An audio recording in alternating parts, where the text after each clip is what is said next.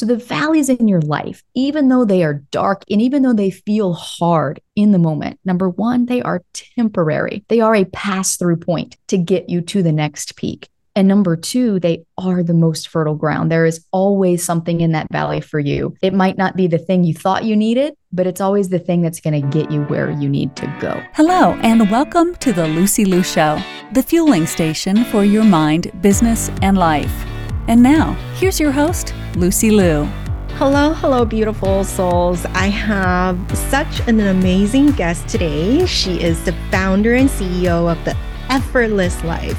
Doesn't that sound good? Courtney Elmer is my guest, and she is a sought after consultant, host of the globally ranked Anti Fragile Entrepreneurship podcast, and speaker who empowers online entrepreneurs to embrace anti fragility and grow through what they go through to create greater income, influence, and impact. That sounds amazing. Welcome to the show, Courtney. Lucy, thank you so much for having me. It's an honor to be here. I'm so looking forward to our conversation today. So, we're talking about a special topic, which I love so much as I speak on this about this myself. I call it turning my hindrances into assets. Some may call it turn your setbacks to blessings, whatever you call it. I know you call it turn adversity into opportunity. But these all just sound so good. So, what are some of the most common mindset shifts that entrepreneurs need to make in order to turn their adversity into opportunity? Such a great question. And you know, Lucy, honestly, one of the those shifts, even before we can get to the mindset shift piece, it's a language shift. And I noticed this with myself. You know, I've been in business for almost seven years now. And like most entrepreneurs, it's a roller coaster. There are many ups, there are many, many downs. And we all know we tend to see people's highlight reel when we listen to their podcasts or we follow them on social media. So we don't always see those dark times, but we experience them. And I was recently in one of those darker times myself. It was a few months where I was just really struggling and didn't have clarity on some of the things that I was trying to figure out and sort through. Lots of changes and transition transitions going on behind the scenes in the business. And I kept saying to people who would ask me, Hey, Courtney, how's it going? How's business lately? And all these, I'd be like, Gosh, I'm just going through so much lately. There's so much that I'm going through.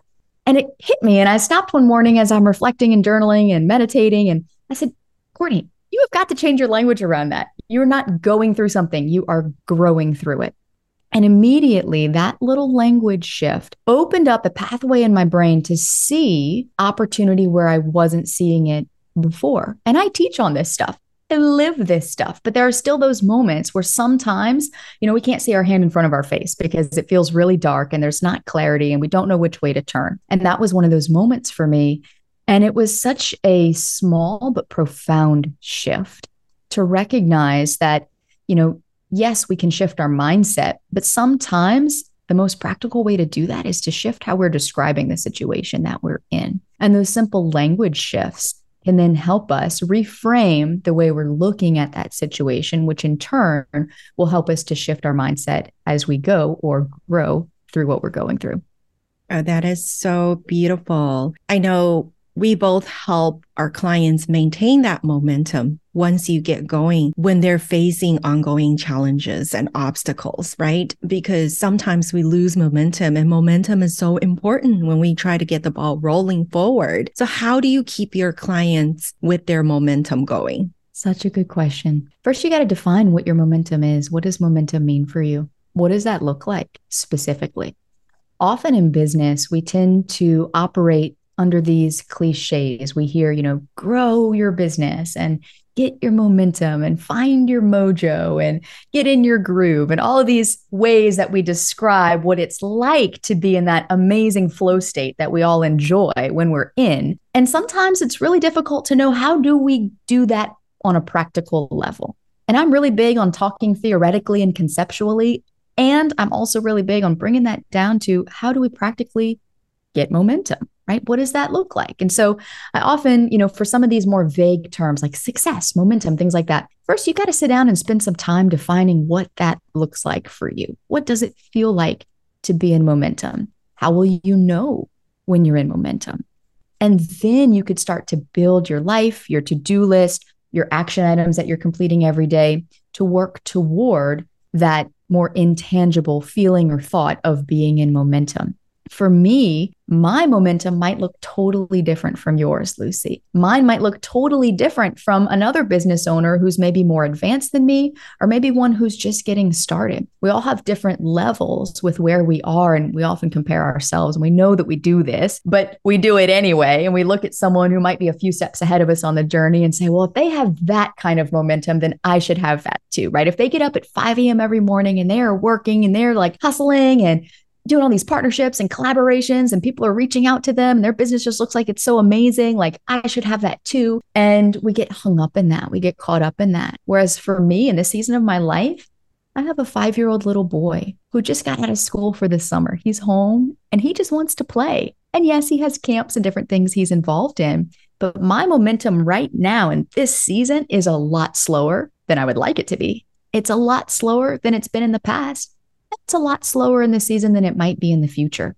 But I'm okay with that because I know it's not like I've lost this thing called momentum, but I've just redefined what it looks like in this season. Does that make sense? Ooh, I love that answer. I could not agree more because we all have these terms, right? Like you talked about momentum, success. Like, how do we define them? We get to decide what they are and we get to define that and we get to design our life. And so often we're looking externally for certain things, but life is not about happiness, success, or whatever you're seeking. It's life is just about life right? Life is just about how we want to live life, and we get to decide that.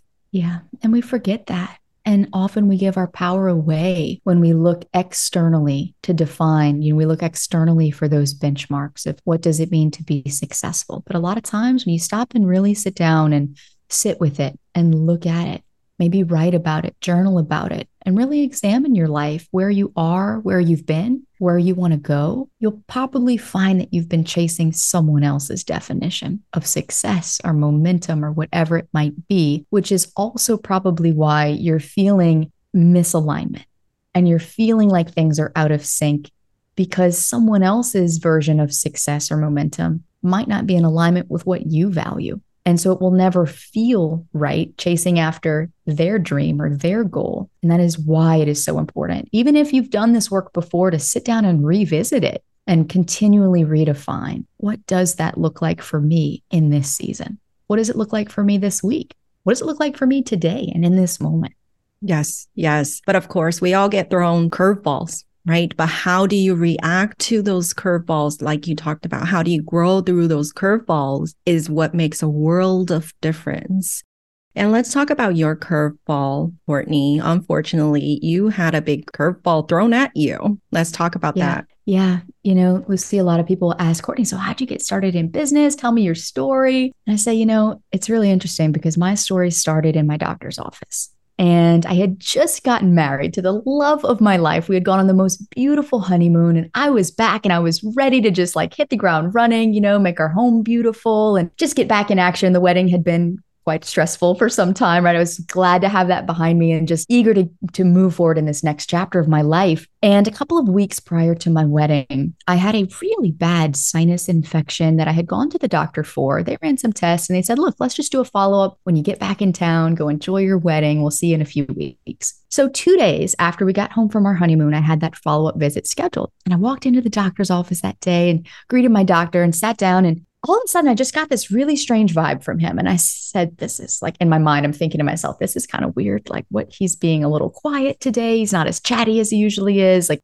and he and he sat and he looked at me and he said, You know, Courtney, I have to let you know that I'm going to be turning your case over to a colleague of mine who I'd like to introduce you to today because this really falls outside of my scope of expertise. like, my case? What is what are you talking about? No sooner did he said that, you know, this beautiful woman walks into the room and she sits down and she looks at me and she said, Courtney, I'm Dr. So and so, and I'm going to be taking over your case. We got your test results back, and you have thyroid cancer. She said, You are the youngest patient that I have ever had to give this diagnosis to. And she said, The good news is that thyroid cancer is very treatable. She said, The bad news is yours has started to spread and we need to do surgery immediately. So I've cleared a space on my schedule for you next Monday, which was less than a week away. And all of a sudden, it was like a scene in a movie, you know, where you're watching that movie and it's the action scene and suddenly everything just starts to move in really slow motion. And it's like life is just moving and happening around you, but in slow motion and in an instant. My life really did flash before my eyes. And so clear was it that I was not using the gifts and talents that I knew I had been given, but was chasing that corporate dream, was climbing that ladder to success, was successful by all the world's standards.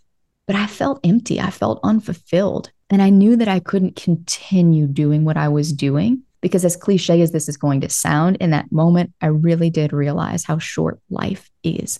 And I couldn't keep putting off my dreams or really was fearful of waking up one day with regret, looking back, saying, Why didn't you change anything? Why didn't you do something differently? So I knew I had to make a change. And that was a huge curveball. It was totally out of left field, didn't see it coming. And I wish I could tell you that after treatment and recovery, I made a complete 180 and my life changed and now it's all amazing. But no, because I went back to work. I went back to working nine to five and nights and weekends and lunch breaks. And I did that for another four years because I was afraid. I was afraid to leave my comfort zone.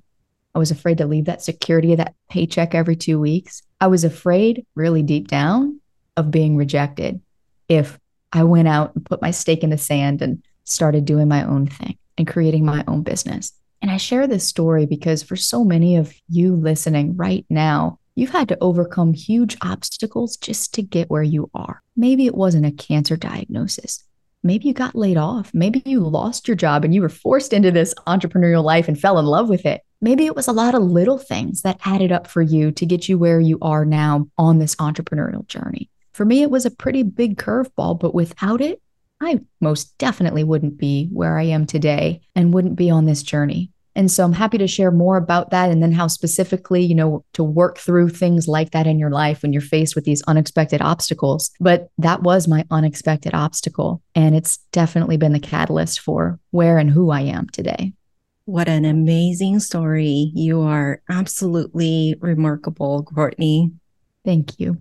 So let's give our audience one more advice, what would you say to entrepreneurs who are facing their own personal challenge or setback from their business? Yes. So, one thing you have to keep in mind, whether you're facing a big setback or a lot of little setbacks that just feel really big, you have to remember that this is temporary. I know it doesn't seem like it is in the moment, but this is one of the mindset shifts going back to where we started this conversation that you have to make because when you are faced with something difficult, you have a choice.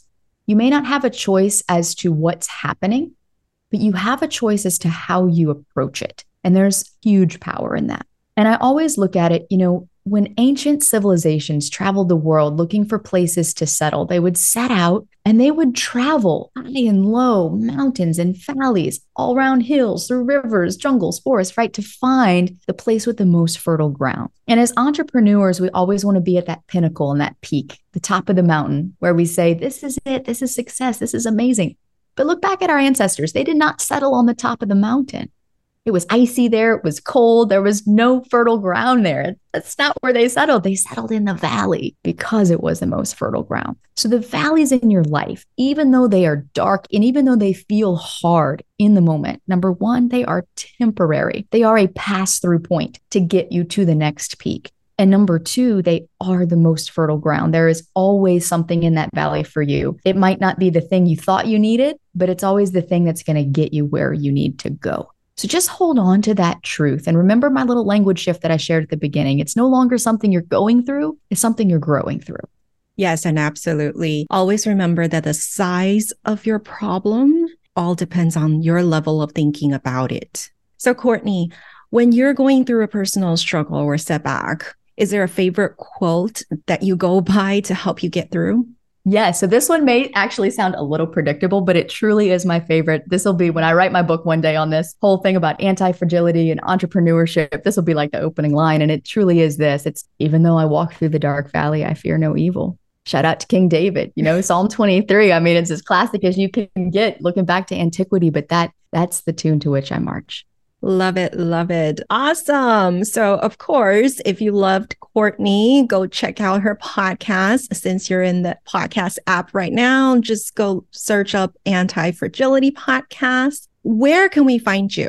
Yes. So the podcast is a great place, Anti Fragile Entrepreneurship. That's a perfect place to connect with me. Also, Instagram would be my number one social platform. If you hang out on Instagram, come find me there. I'm at the Courtney Elmer. I am also starting to get more acquainted with LinkedIn and would love to connect with you there as well. I am working on navigating that platform and figuring that out. I really enjoy it. I haven't spent a ton of time there as much as I spend on Instagram, but I'm starting to work on more fo- focusing more on that platform as well. So you can find me there at Courtney Elmer. Beautiful. Thank you. Awesome. Lucy, thank you so much for having me. This has been an honor. To all the beautiful souls listening, thank you for joining me on this episode of The Lucy Liu Show. When I'm not podcasting, I am coaching high achieving women in life transitions, getting unstuck kissing overwhelm goodbye and living a more joyful and fulfilled life through strategic goal setting and mindset transformation. It would mean the world to me if you subscribe, rate, or share this with a friend. And don't forget to join me for the next episode. Remember, there is always a way, and more blessings are coming your way. For free resources and show notes, head over to lucyliucoaching.com.